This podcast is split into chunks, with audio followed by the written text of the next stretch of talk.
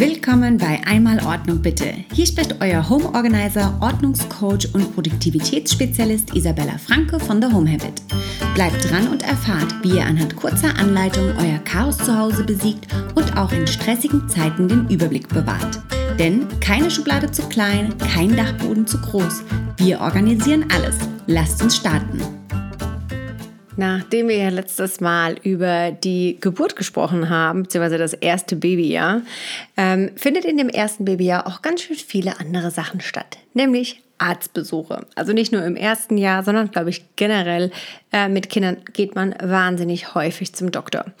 Und sind wir mal ganz ehrlich, ähm, könnt ihr wissen, wie oft ihr mit eurem Kind beim Arzt wart? Also ich glaube, es gibt ja echt einige, die wirklich wahnsinnig oft müssen. Die haben irgendwie ein schlechtes Immunsystem, die kriegen ständig irgendwie eine Bindehaut oder eine Ohrenentzündung oder sonstiges. Man ist wirklich wahnsinnig oft da und dann gibt's immer noch Kontrolltermine und die ganzen U-Untersuchungen und dann ist vielleicht mal eine kleine Auffälligkeit, da muss man wieder woanders hin. Und gerade diese Sachen ähm, sind wahnsinnig... Ähm, natürlich einerseits aufreibend, weil ne, es geht ums Kind, man macht sich Sorgen, man will natürlich auch die Termine nicht verpassen und es muss geimpft werden. Und da sind einfach so gewisse Sachen einfach wahnsinnig wichtig und darüber möchte ich heute mit euch sprechen. Angeline, meine Tochter, ähm, hatte ja am Anfang ganz große Schwierigkeiten, als sie geboren wurde. Und sie hatte am Anfang ganz viele Bluttransfusionen bekommen, war eine lange Zeit auf der Intensivstation, war dann ähm, später innerhalb von den ersten sechs Monaten ganz oft beim Arzt gewesen. Also wir haben im Prinzip nichts anderes gemacht. Dann später kam noch hinzu, sie muss jetzt eine Brille tragen. Das war für mich natürlich auch ein riesiger Schock in dem Moment. Aber ähm, das wichtigste Learning, was für mich über diese Jahre ähm, war, war ähm, follow your gut. Also da wirklich einfach so seinem eigenen Bauchgefühl zu vertrauen. Weil wenn man nämlich die Symptome eingibt und dann online liest, dann kriegt man meistens wahrscheinlich erstmal einen Herzinfarkt. Wenn man dann mit anderen Eltern und Müttern oder vielleicht hat man eine Krankenschwester oder einen Arzt irgendwie in der Familie oder im Bekanntenkreis, dann hört man da wieder andere Sachen. Ähm, aber ja... Online nachschauen, finde ich, ist immer eine schwierige, schwierige Sache, weil einfach sehr viele Horror-Stories stehen und man da wirklich einfach so ein bisschen so nach seinem Bauchgefühl gehen muss. Wie gesagt, bei Angeline war es so, sie hatte halt eine Blutarmut und wir mussten wirklich zwei bis dreimal, manchmal sogar viermal in der Woche ins Krankenhaus, um zu zählen, wie viele Blutkörperchen sie hatte. Und wenn sie dann grau wurde vom Gesicht her, also wenn ihre Hautfarbe gräulich wurde, ähm, sie vielleicht eher ungewöhnlich sich verhalten hat, also sehr besonders ruhig war, dann hieß es für uns, okay, Zeit ab ins Krankenhaus, es gibt eine weitere Transfusion. Und in der Zeit habe ich einfach so einen wahnsinnigen Mutterinstinkt irgendwie gelernt oder... Man, man verfügt, gut, Instinkte, über die verfügt man ja, ähm, die sind irgendwie angeboren, aber die, die spitzt und die schärft man dann ja irgendwie noch über die Zeit. Und in den ersten sechs Monaten von ihrem Leben waren wir drei Monate, drei Wochen lang insgesamt auf der Intensivstation. Wir hatten fünf Krankenhausaufenthalte danach noch und wir waren bestimmt fünfzig Mal beim Arzt gewesen. Und wir waren, wie gesagt, beim Kinderarzt, also bei dem sozusagen der Kinderarzt, der auch bei der Geburt dann ähm, sozusagen kurz danach da war, der sie dann danach weiter betreut hat, dann wieder ins Krankenhaus und wieder ähm, diese Blood Counts gemacht, also gezählt, wie viele Blutzellen sie hat und wieder zu dem anderen Arzt und dann musste vielleicht nochmal zu einem speziellen Arzt. Also es waren einfach wahnsinnig, wahnsinnig viele. Und dann kommen natürlich dann noch die ganzen U-Untersuchungen dazu, es kommen die Impfungen, dann wird geschaut, kann das Kind irgendwie seinen Kopf richtig heben, braucht es vielleicht Hilfe beim Krabbeln, braucht es vielleicht irgendwie Physiotherapie. Dann kommen ja auch noch die ganzen, äh, ganzen anderen Untersuchungen dazu, die dann die da, ganz spezielle Untersuchungen, die noch dazukommen. Oder wie gesagt, vorhin auch schon gesagt, gibt es vielleicht irgendwelche Abnormalitäten, wo dann der Augenarzt hinzugefügt wird. Ähm, wie gesagt, für mich war, ich hätte nie gedacht, dass meine Tochter eine Brille braucht. Ähm, sie hat nie über Kopfweh sich beklagt. Ähm, sie hat nie irgendwie schlecht gemalt, dass sie jetzt irgendwie ähm, besonders auffällig irgendwie außerhalb der Linien gemalt hat oder was nicht erkennen konnte. Sie hat nie nah am, am Fernseher gesessen. Und trotz alledem braucht sie eine Brille und das ist erst auch sehr, sehr spät bekannt geworden.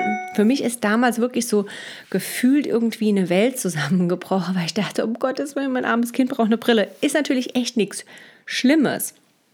Aber das wurde zum Glück sehr früh erkannt, ähm, weil sonst hätte sie später räumliches Sehen nicht erlernen können. Weil das muss ja alles gelernt werden und hätte man das frühzeitig nicht entdeckt, ähm, hätte sie später im Verlauf wirklich einfach sehr, sehr starke Probleme mit dem Sehen haben können. Und ähm, meine persönliche Erfahrung, gerade mit, wenn man so oft zu Ärzten geht, hat mich wirklich einfach einige Sachen gelernt, gelehrt, die ich einfach mit euch teilen möchte. Denn man kann, wie gesagt, sehr viele Sachen vorbeugen. Ähm, Arztbesuche sind, macht man nicht aus dem Spaß, sondern die sind natürlich wirklich wichtig. Und deswegen ist natürlich irgendwie so, man muss natürlich dann immer auch gucken, dass man, dass man, dass man keine verpasst. Ne? Also ich glaube, in Deutschland ist es sogar so, wenn man nicht zu einer U-Untersuchung hingeht, ähm, erstmal kriegt man, glaube ich, einen Brief und man wird dazu aufgefordert, aber ansonsten kann man sogar, kann, glaube ich, sogar das Jugendamt kommen. Also, ähm, meine Tipps, die ich euch mitgeben kann. Ähm, das erste ist wie immer, plant solche Sachen auch mit den Zeitplänen von eurem Partner. Also wenn ihr in einer Partnerschaft lebt oder auch vielleicht getrennt seid und der, der Vater oder die Mutter sind aber dann trotzdem eben noch involviert, versucht euch da so gut wie es geht ähm, frühzeitig abzusprechen und vielleicht da auch einfach abzuwechseln. Also vielleicht geht der eine mal mit dem Kind, dann geht der andere mit dem Kind zu, zum Doktor, wenn es denn die Arbeit oder sonstige Sachen zulassen. Und vor allen Dingen ähm, früh die Sachen zu buchen. Also bei mir ist es so, wenn ich weiß, wir sollen in drei Monaten zur Kontrolle kommen für die Augen, dann mache ich direkt an dem Tag, vereinbare ich einen Termin. Und durch das Frühbuchen kann man einfach, das sind natürlich auch manchmal noch die besten Slots ähm, sichern. Also gerade wenn man jetzt sagt, ähm, man macht jetzt lieber vielleicht morgens gleich früh einen Termin, wenn die Praxis aufmacht, dann hat man nicht so eine lange Wartezeit. Manche machen ja teilweise um halb acht oder so auf, dann kann man schnell um halb acht, acht mit dem Kind zum Arzt. Ist dann vielleicht um halb neun, neun wieder draußen, kann das Kind dann nämlich wenigstens noch in den Kindergarten, in die Krabbelgruppe, wohin auch immer bringen und dann danach zum Beispiel zur Arbeit gehen. So kann man auf alle Fälle viel besser vereinbaren, wenn vielleicht beide Elternteile arbeiten müssen oder man alleinerziehend ist und auch noch arbeiten muss, dass man die Sachen irgendwie ganz gut unter einen Hut kriegt. Das ist natürlich für die Sachen, die man frühzeitig planen kann.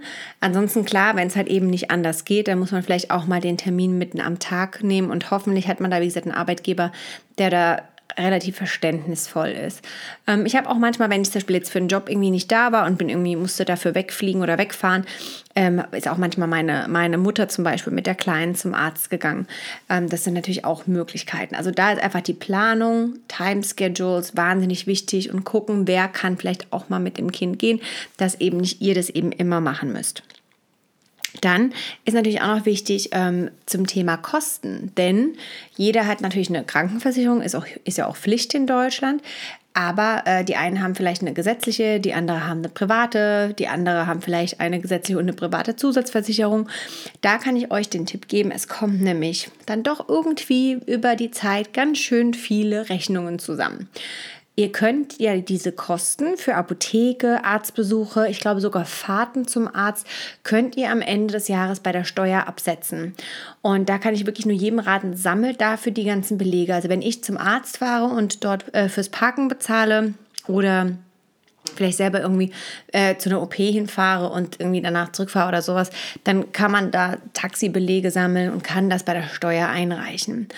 Und ähm, einige Apotheken machen das auch, da könnt ihr mal fragen, wenn ihr zum Beispiel eine Stammapotheke habt, bei der ihr immer die Sachen abholt, könnt ihr euch dort einen Account machen lassen und dort eben am Ende des Jahres euch eine gesamte Rechnung für das ganze Jahr ausdrucken lassen und das dann für die Steuer verwenden, wenn ihr jetzt nicht jedes Mal einzeln die ganzen Belege sammeln wollt. Also das ist auch nochmal eine Sache, wenn ihr euch da irgendwie, ähm, ne, statt dass ihr den Papierflut über das ganze Jahr sammelt, könnt ihr euch damit eben behelfen. Dann ähm, eine andere Sache ist, ähm, wir nehmen regelmäßig Nahrungsergänzungsmittel, ähm, weil wir halt, ne, also äh, plant-based leben ähm, zu achtundneunzig Prozent. Das heißt, es gibt gewisse Sachen wie B zwölf zum Beispiel oder ich brauche Vitamin D, weil ich eine Sonnenallergie habe, die wir eben zusätzlich nehmen. Äh, meine Tochter nimmt ähm, Omega drei zum Beispiel dazu und für so eine Sachen haben wir dann zum Beispiel so eine Pillenorganizer. Das sind einfach so eine, so eine Plastikboxen zum Beispiel, die markiert sind mit den einzelnen Tagen. Es gibt sogar welche, die haben sogar noch die unterschiedlichen Tageszeiten oder so eine Morgen- und ein Abendfach dabei. Und das steht dann bei uns einfach an einer prominenten Stelle in der Küche, sodass jeder ganz genau weiß, wo ist diese, wo ist dieser Pillenorganizer, was, was muss wer heute nehmen.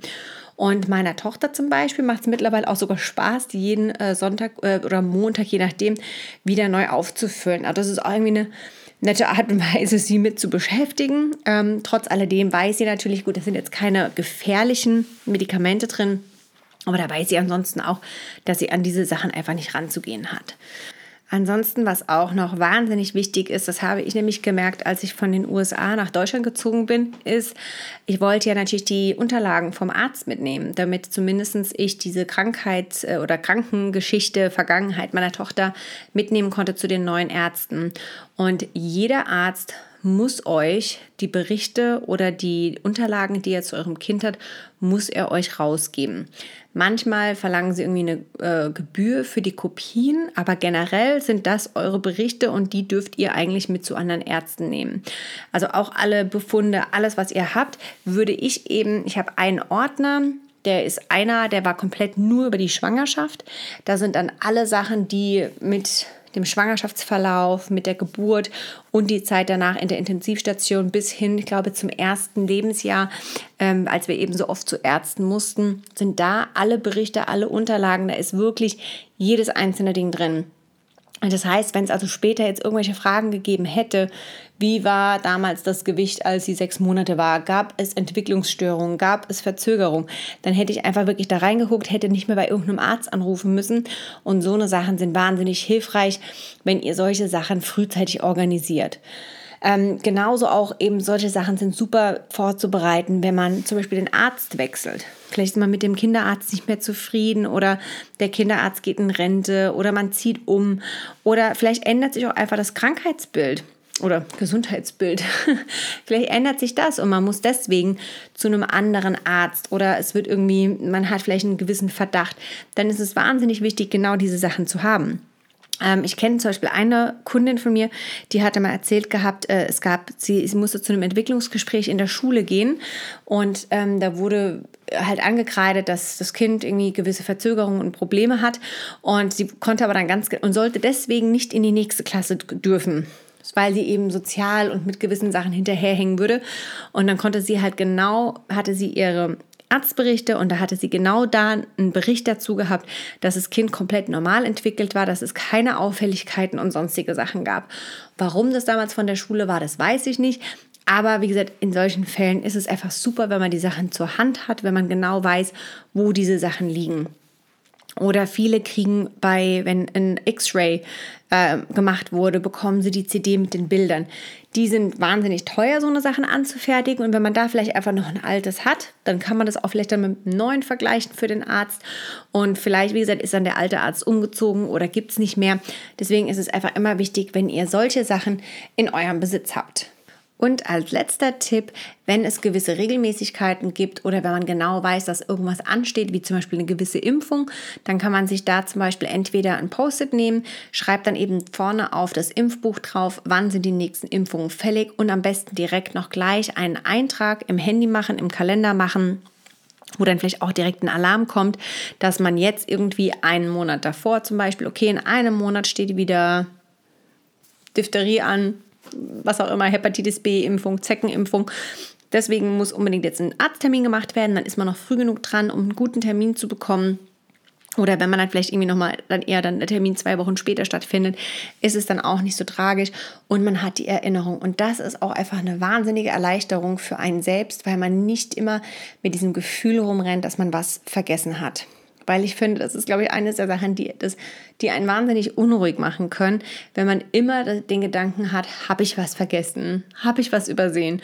Und genau so schafft ihr das einfach eben nichts zu vergessen und nichts zu übersehen, was zum Beispiel die medizinische Versorgung oder die, die, die, der Bedarf von euren Kindern, dass der da einfach gedeckt ist. Also vielleicht setzt ihr euch ja jetzt direkt mal da dran und sucht von euch und von euren Familienmitgliedern einmal alle Impfbücher raus, schaut, wer ist vielleicht, ist ja sogar jemand schon überfällig, vielleicht ist bei jemandem auch einfach die Impfung nicht eingetragen worden, auch da einfach die Impfbücher am besten immer an einem zentralen Platz lagern. Wir haben eine Dokumententasche mit Reißverschluss, da sind bei uns immer alle Pässe, Impfbücher und die wichtigsten Titel in dem Sinne drin. Wenn mal was sein sollte, kann man sich die schnappen und man ist raus aus der Tür. Und ähm, könnt einfach mal schauen, wann, wie gesagt, sind die nächsten Impfungen, Erinnerungen im Handy machen. Vielleicht auch mal schauen in den U-Büchern, wann steht denn da wieder die nächste an, wann sollte ich einen Arzttermin vereinbaren und da dann einfach Erinnerungen setzen. Und vielleicht könnt ihr ja einfach dann auch schon mal bei den nächsten Arztterminen euch als Erinnerung hinzusetzen, zu sagen, dass ihr bitte die Ärzte fragt, ob sie euch mal vielleicht die Befunde von aktuell einfach direkt schon mal mitgeben können oder beziehungsweise kopieren könnt, dass ihr das gerne für euch archivieren möchtet. Manche machen das vielleicht auch mittlerweile sogar schon digital, was auch eine tolle Möglichkeit ist. Und dann könnt ihr euch einfach direkt einen Ordner anlegen. Entweder macht ihr einen medizinischen Ordner sozusagen für euch und eure ganze Familie, wo dann alle Familienmitglieder vielleicht ein Register haben und dann alle Sachen darunter abgeordnet sind. Oder wenn jemand vielleicht eher eine umfangreichere Geschichte hat, wie zum Beispiel bei meiner Tochter in der Schwangerschaft und während des ersten Lebensjahres, da ähm, habe ich alleine dafür einen dicken, fetten Ordner gebraucht. Das hätte gar nicht mehr irgendwie, hätte gar kein anderer mehr in diesen Ordner reingepasst. Und dann könnt ihr euch so eben die Sachen archivieren. Ich wünsche euch ganz viel Spaß und ähm, denkt dran, nicht zu vergessen, Apotheke, fragt doch mal da nach einem Account und dann könnt ihr das nämlich in der Steuer, vielleicht habt ihr für dieses Jahr noch nicht die Steuer gemacht, ähm, dann könnt ihr nämlich dann, also wie gesagt, nachträglich könnt ihr natürlich nicht noch einen Account anlegen, aber für die Zukunft, und dann könnt ihr schauen, dass ihr dann eben am Ende des Jahres oder Anfang des nächsten Jahres euch einmal die Gesamtrechnung fürs ganze Jahr ausdrucken lässt und dann äh, gibt es ein bisschen Vergünstigung bei der Steuer. Ich hoffe, es waren ein paar hilfreiche Tipps für euch dabei.